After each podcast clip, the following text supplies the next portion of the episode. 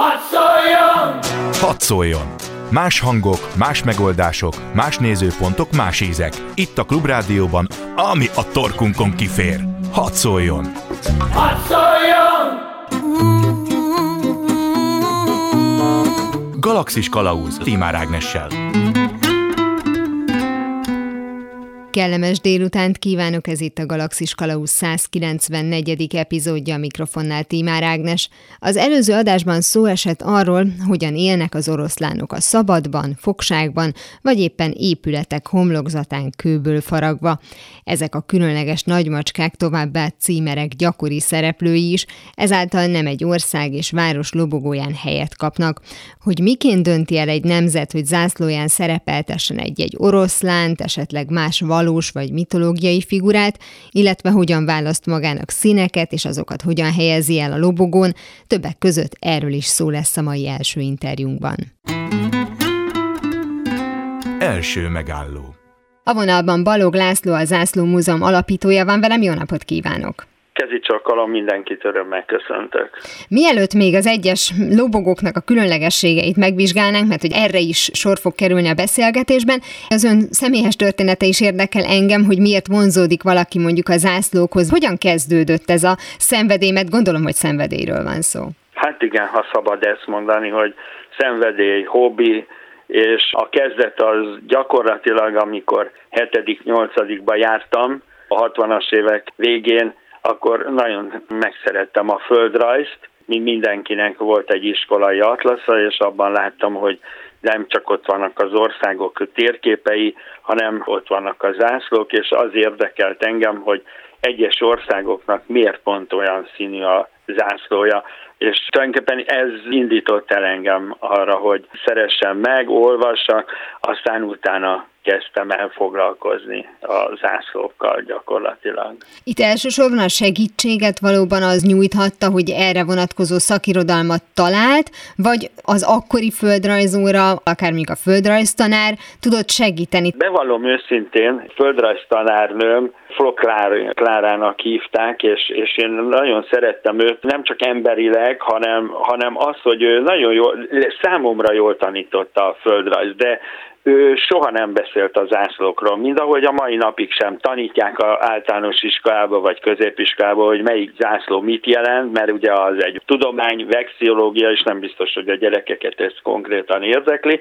Tehát lényeg az, hogy akkor sem tanította, és Magyarországon akkor nem lehetett nagyon-nagyon hosszú ideig kapni olyan könyvet, külföldi pláne nem, de magyar sem, ahol le volt írva. Tehát lehetett kapni a kartográfia egyetlen nagy világatlaszát, az volt, abban benne voltak az zászlók, de hát ott sem volt leírva, hanem inkább az országok voltak leírva, hanem egyszer jártam az Uránia moziba, mint minden gyerek abban az időben, meg felnőtt, és az Uránia mozi mellett volt egy idegen nyelvű könyvesbolt, és ott látom a kirakatba azt a könyvet, hogy Flag of the World, tehát a, a világ zászlói, és egy ilyen kis A5-ös nagyságú könyv, angol nyelvű, és rá volt írva nagybetűvel 200 forint. Az egy nagy összeg volt akkor, és hazamentem, és mondtam anyukámnak, hogy hát én se enni nem kérek, se inni nem kérek, se ruhát nem kérek, semmit, adna olyan 200 forintot erre a könyvre,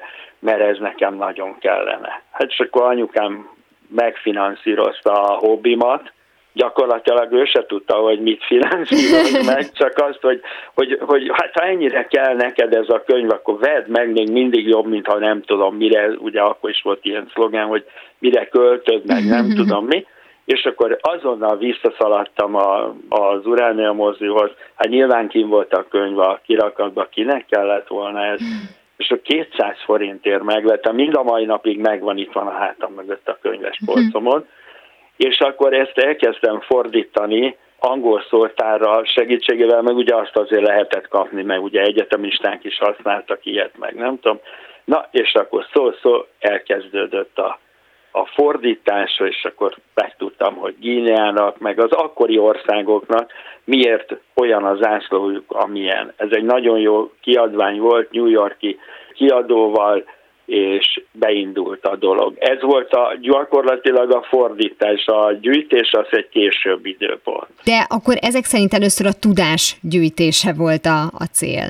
Igen, igen, szóval első lépés az volt, ahogy tetszik mondani, mikor ezt a könyvet magamhoz ölelhettem, onnantól kezdve gyakorlatilag elhatároztam, hogy ez, ez, ez borzasztóan érdekelt, hát de ugye aztán utána a középiskola érkezett 70-be, de az sem gátolt meg engem, hogy, hogy ebben foglalkozzak, legfeljebb nem beszéltem az osztálytársaim előtt, hogy, hogy én nekem milyen ütődött dolgaim vannak, már bocsánat. De miért ez nem én... lett volna menő, hogy valaki zászlókkal foglalkozik? Nem, nem, akkor se, bevallom őszintén, akkor se, de ha, ha itt tartunk, akkor azt is elmerem mondani, hogy később a Józsefváros művelődési házhoz kerültem, mint anyagbeszerző gondok még abba az időbe, és nem mertem a kollégáknak elmondani, pedig ők azért népművelők voltak, hogy mi a hobbim, ha hazamegyek, mert egyszerűen attól tartottam, hogy kinevetnek, meg furcsa, meg, meg minden, pedig nem vagyok furcsa ember, csak ez,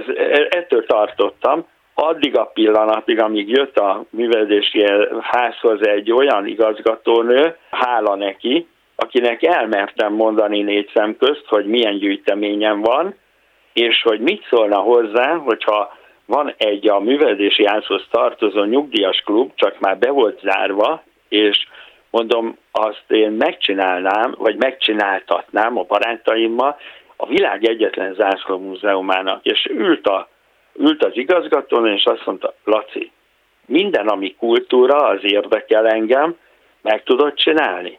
Azt mondja, de pénz nem nagyon van, mind ahogy akkor sem, meg most sem nagyon. És akkor összegyűjtöttem a barátokat, ismerősöket, párat, nem sokat, és mondtam, gyerekek, a világ egyetlen múzeumát most meg tudjuk csinálni, ha segítetek. És akkor hát gyakorlatilag 95-ben ez a nyugdíjas klub, amit piszkosul, bocsánat, hogy így mondom, pestélyesen le volt robbanva, ezt helyrehoztuk. Sőt, annyira hoztuk helyre, hogy amikor ment a, a helyrehozatal, akkor hát megmondom őszintén már meghalt, de hálás vagyok neki a Csécsei Béla polgármester Józsefvárosba. Elmondtam neki, mert ugye járt be a műveldési házba, hogy mit csinálunk, meg hát ugye őt tájékoztatni kellett, hogy azért mi zajlik a kerületbe, és akkor mondta, hogy hát azt mondja, akkor megtámogatja a testület ezt az egészet egy kis pénzzel. Most ugye mi előre szaladtunk már a kézgyűjteményhez, de nem bocsánat. is, nem, sem, semmi gond,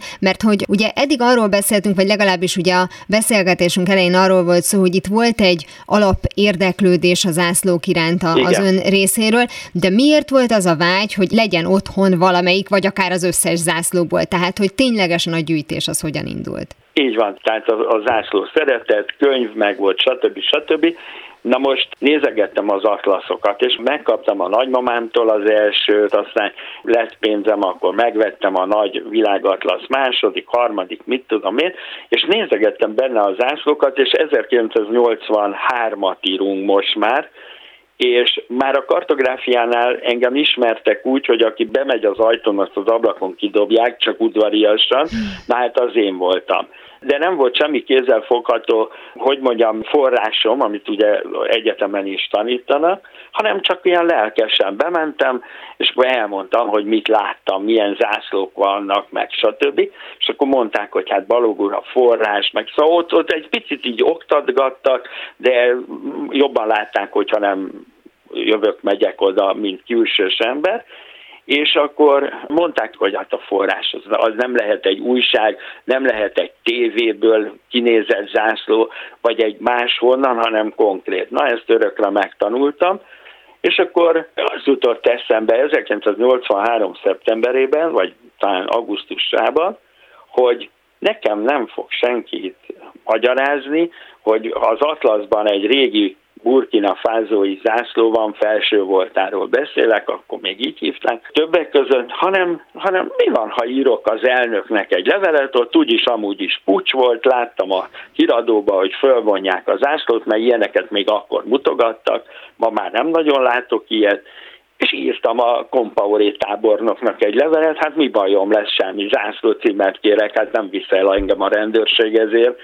és képzelje el, hogy 10 levélből 5 visszajött, hát ez ugye 50 százalék, hogyha ar- arról van szó, és közte volt a Burkina Fázói tábornoknak a levele, meg minden, ja és az ászló, meg a címer az új.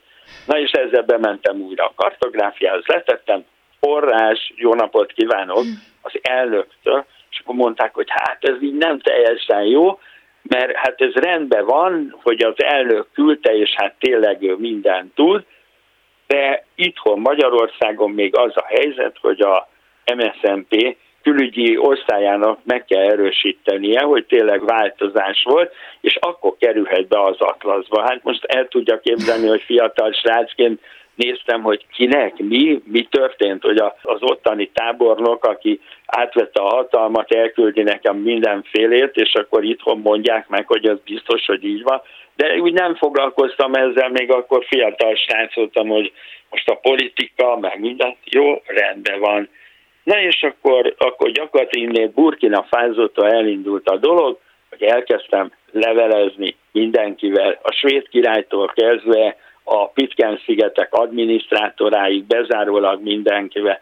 És akkor én úgy döntöttem, hogy nekem senki semmikor nem, most félreértés nem nagy képviségből mondom, nem mondja meg, hogy hol milyen zászló van, egyedül az adott mhm. ország vezetője. Ebbe még a külügyminiszter is belefér, vagy a külbirtok, vagy hogy régen ismerik a, a urak, hölgyek, hogy gyarmatoknak a vezetője, ma már ugye első miniszter van, szóval azért sokat változott a világ, és elkezdtem levelezni, és özönlöttek a levelek, a zászlók, és minden más könyvek, sorolhatnám, hogy ki mindenkitől mit kaptam még pluszba, még nyakkendőt, még pólót is küldtek, tehát öltöztettek is gyakorlatilag. Tehát és ők tulajdonképpen látták ennek a egyébként protokoláris értékét. Nyilván Igen. ezt nem tudták felmérni, hogy Magyarországon belül az éppen alakuló zászló gyűjtemény az egy mekkora látványosság, vagy mennyire tudnak róla az emberek, de azt belátta a nemzet politikai pártállástól függetlenül,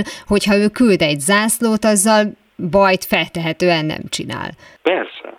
Mm. És a másik meg az, hogy ugye egyelőre én mint gyűjtő írtam, hogy Balog László, és akkor megírtam a címemet nyilván, Szóval én most már így visszafelé a megengedi 39 év után, ahogy elkezdtem gyűjteni, azért ezt mondhatom, hogy az országok vezetői, és ebben benne van mindenki, amikor megkapja a levelet, akkor egy gyűjtőt másnak néznek. Tehát ha egy másik ország külügyminisztériuma érdeklődik, az hát az munka, meg most válaszolni, meg minden, ja, de hát itt van, a, most a személyemről beszélek, itt a balog, vagy, vagy a gyűjteménye, vagy az zászló, tehát ott azonnal válaszolunk. Onnantól kezdve, hogy 20, ha most már 27 éves lenne a Zászló Múzeum gyakorlatilag, onnantól kezdve meg fölpörgött a dolog, tehát nem csak baloggyűjtemény, hanem hogy Zászló Múzeum is kialapította a Balog László. Hát persze, hogy ott kell lenni, ez egy szó szerint vegyék úgy, vagy vegye úgy, hogy ez egy névjegy. Egy országnak a zászlója az egy névjegy, amit elküld, hogy itt legyen, tehát hogy az Zászló Múzeumban, azelőtt meg, hogy a gyűjteménybe. De egyébként, ahogy említette rögtön az első zászlót, amit begyűjtött, hogy hát itt pucs van, akkor itt nagy valószínűséggel fognak küldeni, tehát akkor ezek szerint az nem volt soha szempont, hogy honnan, miért, valahonnan esetleg ne kérne zászlót. Pontosan igaza van, hogy Nekem nem volt szempont, hogy ki került hatalomra, félre ne értse senki. Egy dolog érdekel, ha fölvontak egy új zászlót abba az országba, vagy, vagy csak folyamatosan kértem, engem az nem érdekelt, hogy ki az elnök, ki a külügyminiszter, stb.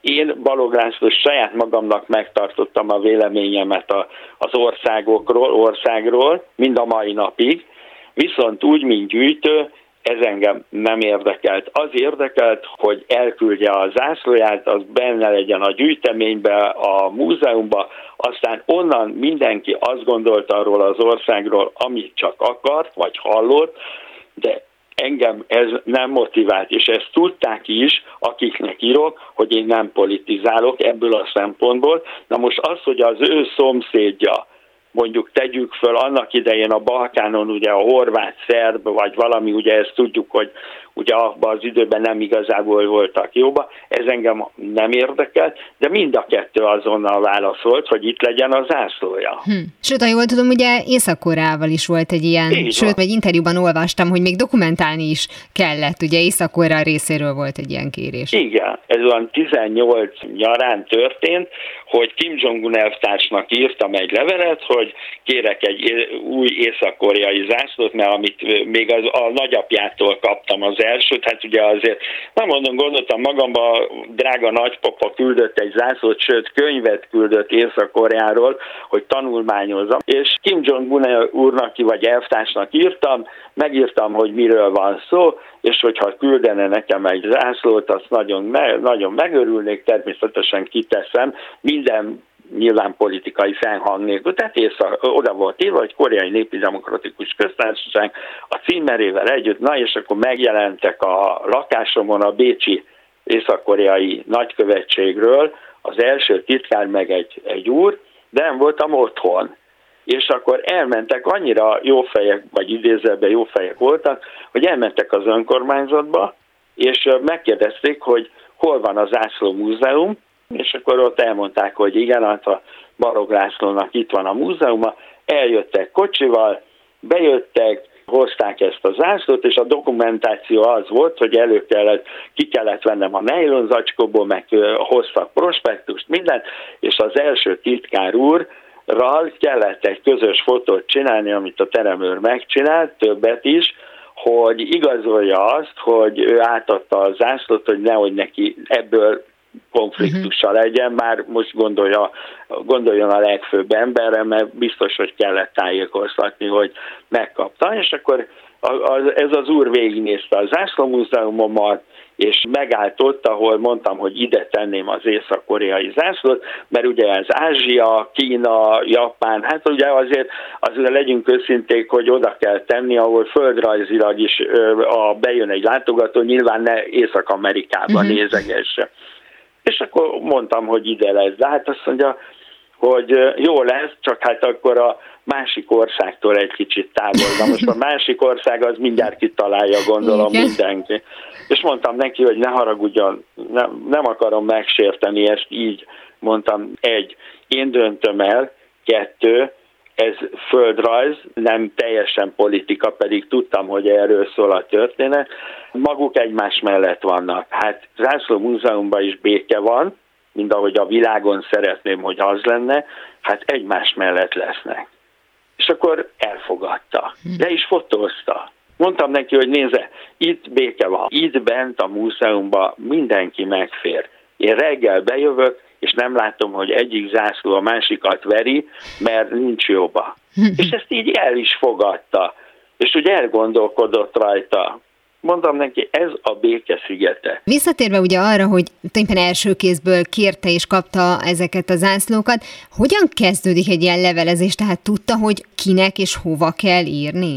Hú, ez egy, tényleg köszönöm, ez egy nagyon jó kérdés.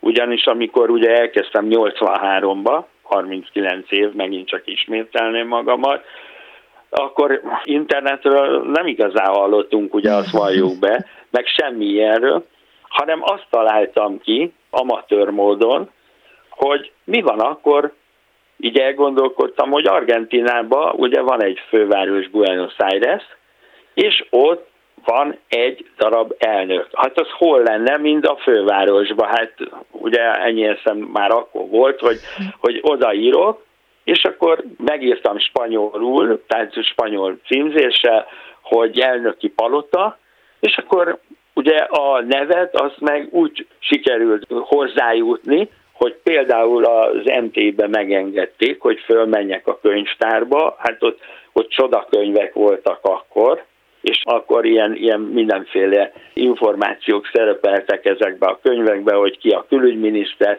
Hát ugye volt olyan, aki, mit tudom én, a könyv megjelenésé ide, illetve fél év csúszással, mert azért a legfrissebb könyvek ott voltak, volt, aki meghalt közben, meg egyebek, de hát ugye az ember mindent az újságból nem tud. Én megírtam, és válaszoltak, és akkor ez így ment, hogy írtam a címeket, mert ugye amin levél jött, azon már volt cím uh-huh. és mármint az ő címük, hogy honnan küldték. És ezeket összegyűjtöttem, és sokáig, sokáig ez volt a, a, a dolog, hogy megírtam így a vakvilágba, és jöttek, egymás után jöttek a levelek, tehát teljesen minden volt, hogy hová írok, de aztán utána bejött az internet, bejött a különböző elérhetőségek, hát ugye ma már ezzel nincs probléma. Hát volt olyan sztorim, és ez, ez igazából még akkor volt, mikor internet nem volt, hogy a, az akkori szaudi uralkodó azt írta nekem, hogy kedves László, a legközelebb bármilyen kérésem van, akkor megadom a magán címemet, a nyara, nyaralóm, hát ugye a, a mekkai palotám címét, és odaírjon, akkor az ott biztos, hogy megkapom. És akkor írtam neki, hogy köszönöm szépen, de most nincs mit kérnem, de majd ha lesz, és akkor mit tudom én, pár év múlva írtam neki, hogy mire lenne szükségem, és nem a izébe írtam, a diátba a hivatosságra, hanem, hanem oda és akkor megküldte is nekem a, a könyvet Szaudarábiáról. Egyébként honnan volt általában könnyebb szerezni zászlót kisebb országokból, mert ők örültek, hogy akkor meg tudnak jelenni máshol, vagy a nagyhatalmak azok mindig éltek ezzel a lehetőséggel, ha jól tudom, akkor ugye Bill Clintonnal több ízben is volt szerencséje levelezni. Igen, ez így van. Na most azért szeretném elmondani, hogy kicsi ország, nagy ország, meg nagy lakosság, meg kis lakosság, mert ezek minden érdekes, az a, az a lényeg, hogy milyen ember állt az ország élén, vagy milyen, mit tudom, egy külügyminiszter, tehát hogy, hogy viszonyultak ahhoz, hogy az ő névjegyük legyen nálam, és mindenki területtől, vagy nem is tudom, mindentől függetlenül. Küldték a zászlót, küldték a levelet, küldtek még pluszba, hogy, hogy ismerjen meg az ő országukat. Hát ugye például az Egyesült Államokon belül az 50 szövetségi állam akkor Németország, tehát a tartományok, a közigazgatási egységekkel is leveleztem. Hát például amikor Bill Clintonnal kezdtem el levezni, hát én nem tudtam, hogy ő, mint arkanzaszi kormányzó, később az USA elnöke lesz, és küldött Arkansasi zászlót akkor meg minden. És pár év múlva megírtam, hogy bocsánat, köszönöm az Arkansasi zászlót, de gratulálok az elnökségéhez, és itt is úgy gratuláltam, mint, mint gyűjtő, tehát nem politikai uh-huh. szempontból, és akkor írtam neki, hogy egy amerikai zászlót szeretnék kapni.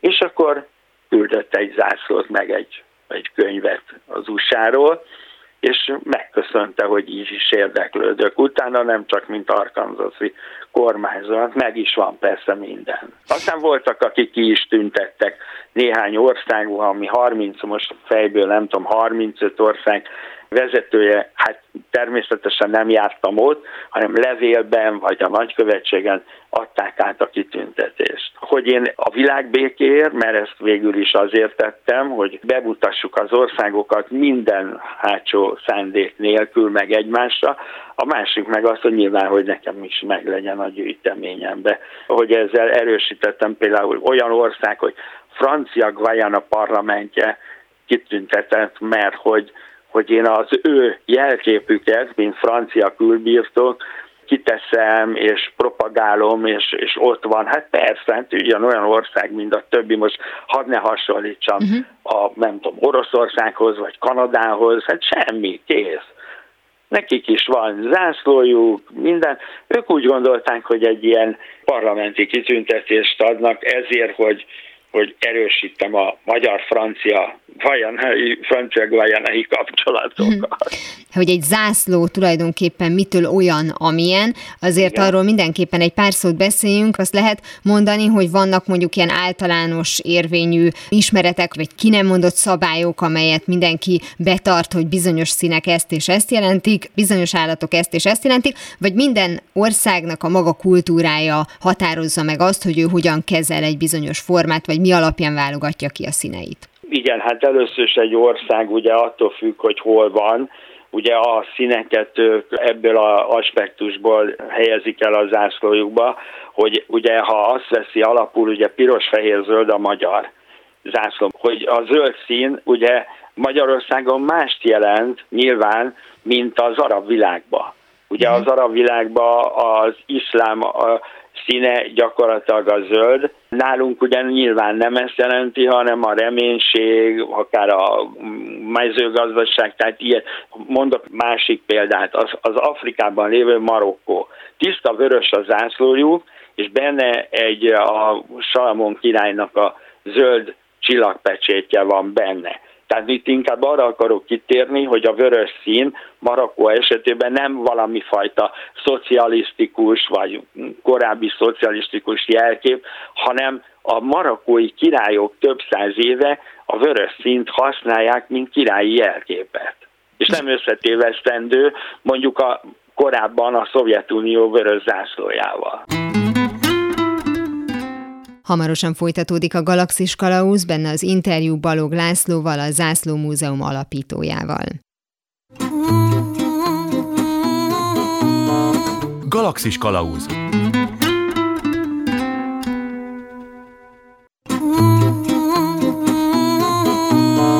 Galaxis Kalauz Timár Ágnessel Ez itt továbbra is a Galaxis Kalauzin Tímár Ágnes vagyok. Folytatom a beszélgetést Balog Lászlóval, a Zászló Múzeum alapítójával, egyedülálló gyűjteményének darabjairól. Továbbá kiderül majd még a beszélgetésből, hogy melyek egy zászló fő különlegességei, mi alapján választ magának szint vagy éppen címerállatot egy nemzet. Gondolom a különböző címer állatok, motivumok is az Igen. adott országnak akár mondjuk a történelméhez kötődő jelképek elsősorban. Így van. Például Németország ugye a sas, az erő, a szimbóluma, és hagyományként ugye több száz éve használják a különböző német tartományok, utána meg ugye az egységes Németország választotta, vagy ha megtetszik nézni a híradót, most elég sokszor látjuk, az orosz kétfejű sas, mint címerállat, az erő, a birodalom jelképe jelenik meg, és ugye ezt már a cárok is használták, és itt mondjuk visszaállításra került. De sorolhatnám, hogy a szerbek, például a SAS, de ott van a Nagy-Británia, ugye, hát azért tegyük hozzá, én legalábbis nem tudok róla, hogy Nagy-Britániában oroszlánok élnének az erdőkbe, és mégis a brit oroszlán benne van a címerbe például. Ugye az erőt szimbolizálja az, az ilyen. Én tanítottam a Nemzetközi Protokoll Egyetemen több éven keresztül, és mindig elmondtam a tanítványoknak, hogy nézzék meg egy ország, hiába szereti a nyuszikát, meg ugye mi is szeretjük, tegyük hozzá, de azért egy ország se választotta a nyuszikát a zászlójába, hogy belerakja, szimbólumként, mert azért ugye azon kívül, hogy szeretjük, hát ugye azért az erőt nem sugározza a nyuszika. De a kedvességet például. igen, valamiért azt nem azt akarjuk igen, de sugározni. Nem, nem választják. Vagy például Indiában volt régebben egy-két ilyen, régen még a brit időkből, ilyen maharadzsák, akiknek ugye volt nagyobb birtokuk, szinte volt amelyik negyed Indiát uralta, kígyót az volt a címerükbe, meg belerakták a zászlójukba, de manapság ilyet nem tetszik látni. Tehát kígyó, nyuszika, az, szóval, hogy mondjam, ezek nem igazából szerepelnek.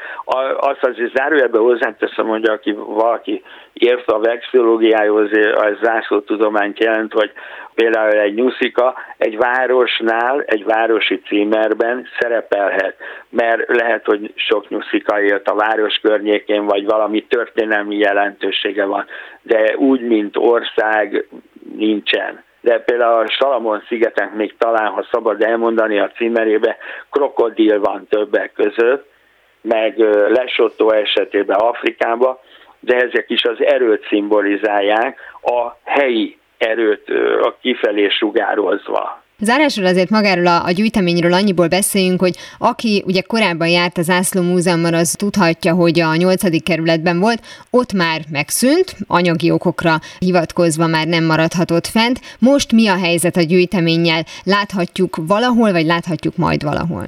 Igen, tavaly januárban bezárták a Józsefvárosba, ahogy tetszett említeni, és utána a Magyar Kereskedelmi és Vendéglátó Múzeum befogadta a gyűjteményt, gyakorlatilag állami gyűjteményé vált, hogy azért legyünk pontosak és precízek, és most történik muzeológussal egy nagyon fiatal kollégát fölvettek, illetve nagyon fiatal, nálam fiatalabbat, három diplomával. Hát megmondom őszintén, ha megengedi egy fél mondatba, én mondtam a fiatalembernek, hogy mondom, ha nem történik semmi, akkor a nyugdíjadig dolgozol ebbe, mert 6000 zászló fölött van, és körülbelül hát nagyjából megszámoltuk, 25 ezer oldal iratot gyűjtöttem össze a zászlókról, ez külföldi újságoktól kezdve minden, amit sikerült.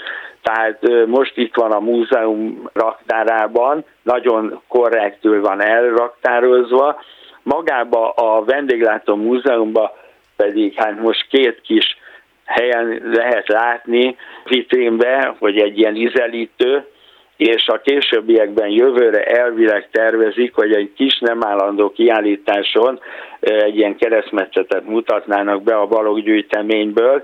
Aztán, hogy ebből tudja, mi lesz, azt nem tudom megmondani, mert hát ugye ez anyagi kérdés is. Talán helyet a, ők, ők meg tudják oldani, és hát ugye nem utolsó sorban én itt vagyok, itt dolgozom ebbe, hát úgymond saját gyűjteményembe, és csináljuk, úgyhogy a jövő ez lesz, hogy aztán még mit találunk ki, vagy mi lesz, hát ez sajnos majd csak később tudom elmondani. Remélem, hogy minél hamarabb be tudunk erről számolni, és minél hamarabb láthatjuk ezt a gyűjteményt ismét. Nagyon köszönöm. szépen köszönöm Balog Lászlónak, a Zászló Múzeum alapítójának, hogy beszélgetett velem a saját különleges gyűjteményéről. Én is köszönöm, hogy megkerestek. 42. Mihez is tudjátok, hogy mi a kérdés, érteni fogjátok a választ is. Nem csak a szárazföldön, a nyílt vízen is van jelentősége annak, hogy egy lobogó milyen színű, milyen mintájú, milyen címer szerepel rajta, vagyis a hajókon látható lobogók is bőven bírnak jelentéssel. A folytatásban erről beszélgetünk, valamint a nemrégen lezárult Lusitánia expedícióról. Második megálló. A vonalban Balogh Tamás hajózás történeti szakíró van velem, jó napot kívánok! Kezdve csakolom, üdvözlöm a hallgatókat. Két témánk van, de először a zászlók. A hallgatóink az előzőekben általánosságban hallhattak zászlókról, lobogókról, és hát ha látunk hajót, akkor látunk rajta zászlót is, de gondolom nem mindegy, hogy hol, miért. Tehát, hogy ha egy hajón zászló jelenik meg, akkor gondolom az adott tulajdonos országra utaló zászlóról van szó. Hát, ha hajón zászlót látunk, akkor valaki nagyot tévedett. A zászló ugyanis az egy adott színű, esetleg valamilyen ábrával, jelvényel díszített, de mindig nyélhez, rúthoz erősített szabályos alakú és méretű kelme. Régebben általában tipikusan darab. A lobogó ehhez képest, amit árbócra, zsinórra, kötéllel vonnak fel. Tehát egy zászló változat. Na most a hajón sosincs zászló. A hajón mindig lobogó van. Tehát ott a legritkább esetben fordul elő, hogyha valaki tudja, a május 1 felvonulásokon volt szokás kézben tartott rúdon, ahhoz erősített zászlót vittek, uh-huh. de a hajón ilyen nincs. Ott minden lobogót kötéllel vonnak föl, ezért is ugye a szélben sokkal jobban belefeszül és lobog szó szerint, innen a neve is. Tehát a hajón csak és kizárólag lobogó van. No, de akkor nagyot nem tévedtem, nem, mert minden lobogó zászló, csak nem minden zászló lobogó. Így van, így van, így van igen. Annak van-e jelentősége, hogy konkrétan a hajón hova kerül ez a bizonyos lobogó? Hogy ne volna? Ugye nagyon sokféle lobogó van a hajókon, attól függően, hogy felségjelzésre használják őket, vagy egy intézmény azonosítására, például a kereskedelmi tengerészet, vagy a haditengerészet. Ha a haditengerészet azonosítására, akkor azon belül szolgálati lobogók is vannak, ezen kívül üzenettovábbításra is használt jelző, vagy kódlobogók. Ezen kívül egyes közszereplőknek, tipikusan államfőknek saját lobogói vannak, de bizonyos kiemelkedő teljesítményekért, amelyeket a hajó és személyzete nyújt, nyújtott úgynevezett dísz vagy becsületlobogókat is szokás volt adományozni bizonyos alkalmakkor.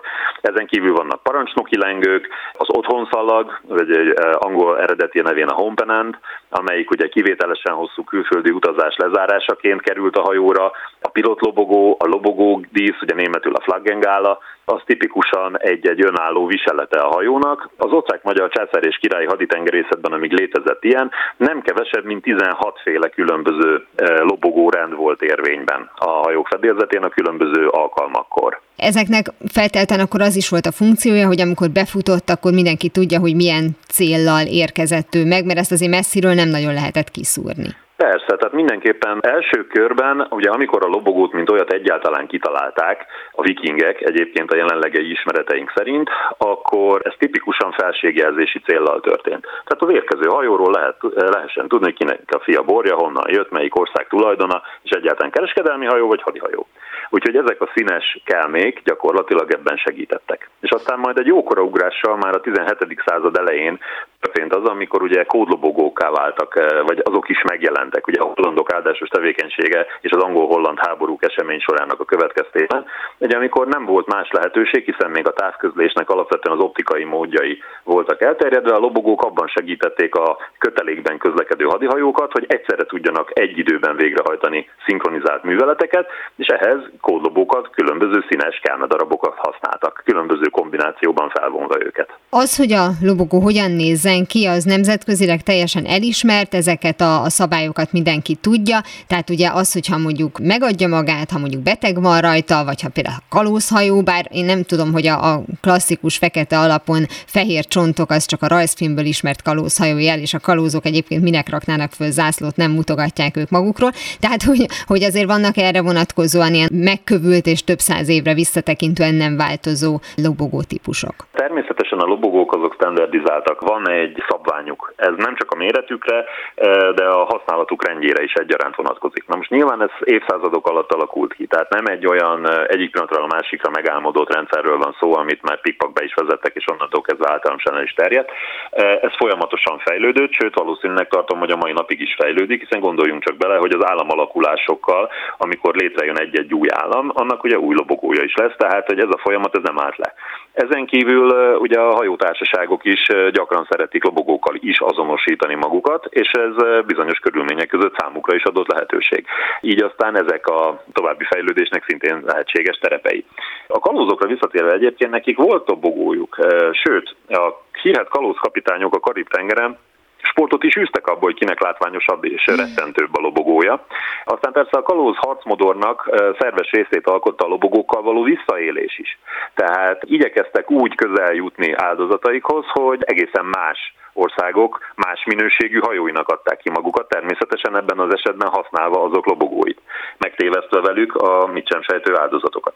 És hogy ez a harcmodor ez mennyire nem múlt el a kalózkodással, arra egy jó példa, hogy még az első világháborúban is bizony vissza-visszaéltek különböző országok, így például Nagy-Britannia is semleges országok lobogóival, megtévesztésként használva azokat a kereskedelmi hajóikon, így például Lusitánia óriás gőzösön is, amelyet eh, azért eh, biztattak erre, mint egyébként sok más brit kereskedelmi hajó kapitányát is, hogy a német tengeralattjárókat, amelyek lesben álltak, próbálják ezen az módon is megtéveszteni, hogy nehogy megtorpedozzák őket. Nagyon örülök, hogy említette, éppen most értem volna rá a másik témánkra, erre a bizonyos Lusitániára, illetve annak expedíciójára. Önmagában a Lusitánia és annak a feltárása egy izgalmas és most már több évtizedre visszatekintő történet. Honnan kell ismernünk a Lusitániát?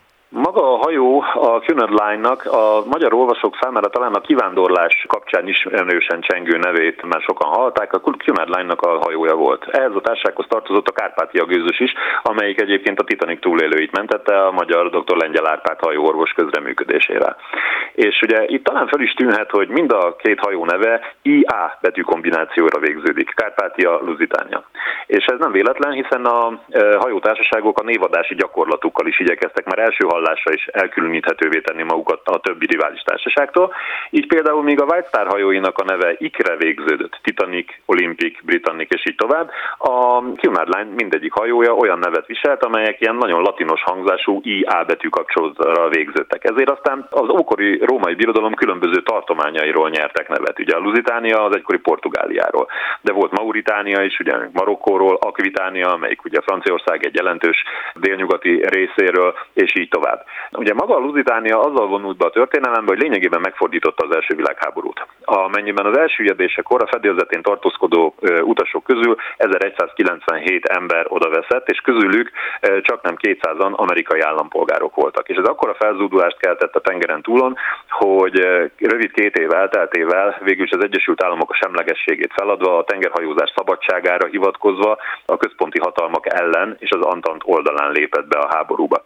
Úgyhogy túlzás nélkül állíthatjuk, hogy ha ez a hajó szerencsétlenség nem történik, akkor lehet, hogy most a központi hatalmak győzelméről szólnak a történelmkönyvek. Szó szerint történelmet formáló hajókatasztrófáról van tehát szó. Nyilván a tengerfenekén lévő hajókat és a bennük lévő esetleges kincseket, de legalábbis mondjuk a tudást azt szeretné megszerezni az utókor. Tehát mikor fogtak hozzá ennek a rejtének a, a felkutatásához először? Az 1915 májusában elsüllyedt hajó idén már 107 éve nyugszik a hullámsírjában, és ez alatt a 107 év alatt 14 ismert tudományos célú expedíció járt a roncsoknál. A 30-as évek közepén, 1935-ben kezdték el kutatni, akkor még inkább csak reklám célra, hogy bemutassák, hogy a korabeli búvár technológia már alkalmas ilyen mélységben fekvő roncsok elérésére is. Ugye a roncs 90 méteres átlagos mélységben fekszik, és ez a könnyű búvárok számára az akkor elérhető legmélyebb határon is túl volt. Tehát eh, azoknak a búvárfelszereléseknek a tesztjére, amelyeket ebben az időszakban fejlesztettek ki, ideális és nagyon látványos eh, terepnek bizonyult. Aztán a 60-as évek második felében került sor a következő tartós próbálkozás, egy 8 merülés sorozatból álló amerikai vezetésű expedíciók próbálta meg kitalálni, hogy mi lehetett a hajó gyors elsüllyedésének az oka. Tudnélik, a torpedó találatot követően 18 percen belül ez a hatalmas 240 méter hosszú, 34 ezer tonnás hajó minden utasával együtt nyom nélkül elsüllyedt az óceánban. És hát senki sem értette, hogy ennyi rövid idő alatt ez hogy volt lehetséges egyetlen egy torpedó találatától, miközben az első világháború története hemzseg azoktól az esetektől, amikor a megtorpedózott hajó ugyan sántikálva, de végül is épségben befutott a kikötőben, vagy éppen a gyomrában vitte el a pukanó civarokat, anélkül, hogy bármiféle problémát okozott ez volna neki a haladásban. De az, hogy ráadásul egy ilyen hatalmas hajó egyetlen torpedó találától 18 perc alatt elsüllyed, ez mindenkit váratlanul érintett, és ugye ekkor figyeltek föl Walter Schwiegernek, a torpedót elindító U-20-as tengeralattjáró parancsnokának a naplójegyzeteire, aki ugye felhívta a figyelmet, ugyancsak ahogy később majd a túlélők is a vallomásaik során ezt megtették, hogy a torpedó találatát követő első 20 másodpercben történt egy második robbanás is a hajó fedélzetén. Nagyon sokan elsőként a németek rögtön rá is mutattak, hogy hát ez bizony talán a hajó fedélzetén szállított hadianyagnak a robbanása lehetett, és ugye itt rögtön kellemetlen kérdéseket is felvetett ez az incidens, hiszen hogyha hadianyag volt a hajó fedélzetén, mit kerestek rajta a civilek? Mhm. Ha civilek voltak rajta, mit keresett rajta a hadianyag? És ugye rögtön kibontakozott a találgatás, ez késleltette végül is az Egyesült Államok hadba lépését további két évvel, de nem volt képes azt semmisé tenni, vagy visszatartani végül is az Egyesült Államok kormányát a hadba lépéstől. Ennek ellenére azért a kérdés, a mai napi kérdés marad, hogy hát végül is mi történt? Mi volt a második robbanás oka? Magas Wiger három lehetséges magyarázatot talált erre, ugye ezek közül az egyik a fedélzeten szállított lőszernek a robbanása, avagy e, kazánrobbanás, vagy esetlegesen a szénraktárakban felhalmozódó szénpor berobbanása, a sújtóbányalég. És ugye hát ezeknek az okoknak az egyikét másikát igyekezett kideríteni azóta minden expedíció. És most nekünk elsőként idén a hajó 107 éves kutatás történetében legelőször sikerült behatolni az előső kazánházakba és az expedíció eredménye az, hogy az az első két kazán, ről eddig mindenki azt állította, hogy felrobbant. Tudnilik a kazánok szomszédságában lévő előső raktérbe talált a torpedó, ezért kézenfekvőnek tűnt az a feltételezés, hogy a robbanás által megrongált válaszfal mögött lévő két kazán a hideg vízzel érintkezve azonnal felrobbant. Most ez a két kazán nem robbant fel. Tehát azt teljesen bizonyossággal lehet állítani, van róla fényképfelvétel, a búvárok körbeúzták, lefényképezték, filmet készítettek róla. Ez a két kazán bizony tökéletesen ép, egyáltalán nem robbant fel. És ebből mire lehet következtetni? Tehát? Hát arra, hogy azt továbbra sem tudjuk, hogy mi volt a második robbanásoka, de hogy mi nem, azt egészen biztosan tudjuk, tehát a három lehetséges okot kettőre lehet szűkíteni. Az a két kazán, amelyről mindedig azt állították, hogy felrobbanásukkal segítették, gyorsították a hajó süvedését, na az a két kazán biztos nem. De ez választod arra, hogy végül is volt-e rajta hadianyag, vagy sem? A hadianyag ott létét már 2008-ban igazolták a búvárok. Uh-huh. Stuart Andrews nevű búvár barátom egy ír búvár volt az első, aki nagyon mennyiségben hozott a felszínre a hajó előső rakteréből kézi fegyverekhez való lőszert. Most ezekről a lőszerekről azt állítják, és hát ugye ő nem is tudta volna felszínre hozni őket, ha felrobbannak, hogy egy, át egy nem robbannak fel, hát kettő, ha mégis felrobbannak vízzel érintkezés hatására, akkor sincs akkora romboló erejük, hogy egy ekkora hajó 18 perc alatt a tengerfenékre küldjenek. Na most, ha volt is tehát robbanóanyag a hajón, az valószínűleg ennél sokkal fajsúlyosabb robbanóanyag kellett volna, hogy legyen. Ugye a jelenlegi találgatások abban az irányban mutatnak, hát természetesen nem teljesen alap nélküli találgatások ezek, noha a konkrét bizonyítékok ez ügyben azért még váratnak magukra, hogy ennél azért fajsúlyosabb lőszer is, strapnel biztosan, tehát a frontharcokhoz, tüzérségi gránátokhoz való az élőerő tizedelésére szolgáló sapnel gránátok voltak a hajón, illetve a feltételezések szerint lőgyapot is, amelyet a tüzérségi lőszereknek a töltéséhez használtak. És ez utóbbiról gondolták azt, hogy adott esetben a vízzel reakcióba lépve, a tengervízzel reakcióba lépve olyan hirtelen gázfejlődést idéz elő, ami azonnali robbanáshoz vezet. Azonban mind a sapnál, mind a lőgyapot robbanása tekintetében meg kell egyezni, hogy az a mennyiség, amelyet a hajón szállítottak, az 650 tonna. Az 65 vasúti tehervagon mennyiségének megfelelő robbanóanyag. Ha az felrobbant volna, akkor az olyan mértékű károkat okozott volna a hajón, hogy gyakorlatilag az egész előső része, ahol az első, előső raktér van, az izéporrát zúzódott volna, tehát lényegében az ott elfüstölt volna abban a pillanatban. Uh-huh. Ilyesmiről viszont senki nem számol be, sőt, hát ezek a raktéri részek a mai napig láthatók.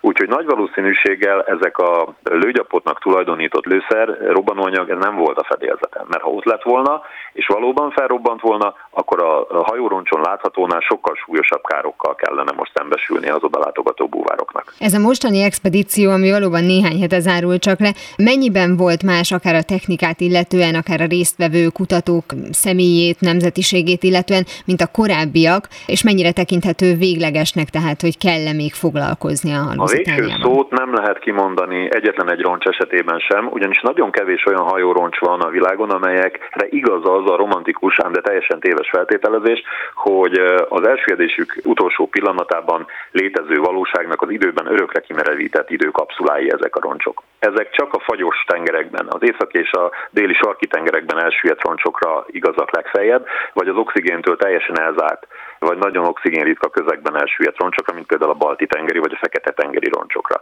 Az olyan roncsokra azonban, mint a Lusitánia is, semmiképp, amelyek az Atlanti óceánnak eleve egy különösen viharoknak kitett részén süllyedtek el, hisz ráadásul sekélyes részeken, hiszen ugye itt 90 méter a mélység, ellentétben például a Titanikkal, amelyik 4,5 kilométer mélyen van. Így tehát a felszíni vihar hullámoknak az alágördülő és a felszín alatt lévő tereptárgyakról, sziklákról, tengeri ajzatról visszaverődő hullámzása önmagában is károsítja a roncsokat. Itt azonban ráadásul a Lusitánia lelőhelyén egy eh, nagyon intenzív árapály jelenség van, amelyik olyan erős sodráshoz vezet, hogy a buvárokat is elsodorná. Éppen ezért csak egy 30 perces időablak áll rendelkezésre ahhoz, hogy megfelelő munkát végezzenek ebben a 90 méteres mélységben. Ez a 30 perces időablak pedig akkor jön el, amikor az árapály megfordul. Az úgynevezett slackwater vagy pangóvíz idején, amikor ugye a hát kis túlzással mondhatnánk, hogy a tenger nem tudja eldönteni, hogy most dagály formájában áradjon, vagy apály formájában apadjon. Amikor ugye ez a váltás van a kettő között, akkor annyira lelassul az áramlás, hogy a buvárok számára biztonságos a merülés. Ezért a félórányi munkáért azonban, amit ebben a mélységben végezhetnek, három és fél órányi zsilipidővel vezekelnek utána. Tehát azért, hogy 30-35 percet tölthessenek a tengerfenéken a roncson, ahhoz három és fél óra teljes merülési idő jár, amíg a szervezetükből kiürül a felvett gáz. Ugyanis ez a mélységénél fogva technikai merülésnek számít, ami azt jelenti, hogy nem tiszta oxigént, hanem különböző gázokkal kevert, csökkentett oxigéntartalmú légzést könnyítő anyagot szívnak a szervezetükbe a buvárok, és ezeknek a felvett gázoknak, különösen például a nitrogénnek, illetve héliumnak a buborékai a mélység csökkenésével egyen nagyobb méretűvé nőnének a búvároknak a szervezetében, érrendszerében, hogyha nem töltenének az adott mélységben annyi időt, hogy ez a szervezetükből a levegővétel a légcsere során kioldódjon. Így hát légembóliához vezetne, ami az érrendszer elzáródásához eh, vezetne végsősorban és halálhoz, és hogy ezt elkerüljék, ezért ugye három és fél órányi zsilipidőre van szükségük ahhoz, hogy minden ilyen felvett gáz megfelelő módon kiürüljön a szervezetükből, még mielőtt elhagynák a tengert. Visszatérve az alapkérdésére egyébként, hogy miben volt különleges ezen túlmenően az expedíció, abban, hogy az első ízben történt 107 év, vagy a Vesztes Központi Hatalma két szakértője is, Németország területére egy Mihály Walz nevű buvár, illetve Ausztria-Magyarország utódállamai közül Magyarországról elsőként két magyar történeti szakértő, ugye ez egyikük én Balog Tamás személyében, a másik pedig kutatótársam Köncöl Péter, aki a műszaki hajógépészeti kérdésekben nyújtott segítséget a kutatók számára, is a résztvevője lehetett ennek a kutatásnak. Nagyon szépen köszönöm Balog Tamás hajózás történeti szakírónak, hogy egyrészt beszélgetett velem a hajókon szereplő lobogókról, az zászlók egy alfajára, hogy ugye ön is elmondta, és természetesen a Lusitánia expedícióról, ami ez eddig az utolsó volt. Köszönöm, hogy mindezeket elmondta. Köszönöm szépen én is. Utak? Ahová megyünk, ott nincs szükség utakra. Mára ennyi volt a Galaxis Kalauz, jövő héten ugyanekkor találkozunk. Hamarosan archívumunkból visszahallgathatják a mai adást is, valamint most már podcast formában is elérhető a műsor. A Rádió és a Galaxis Kalauz Facebook oldalán további érdekességeket találnak, illetve ha még nem tették, iratkozzanak fel YouTube csatornánkra. Köszönni a figyelmüket a szerkesztő műsorvezető Tímár Ágnes, viszont hallásra. Viszlát, és kösz a halakat! Ez volt a Galaxis Kalauz. Timár Ágnes műsorát hallották.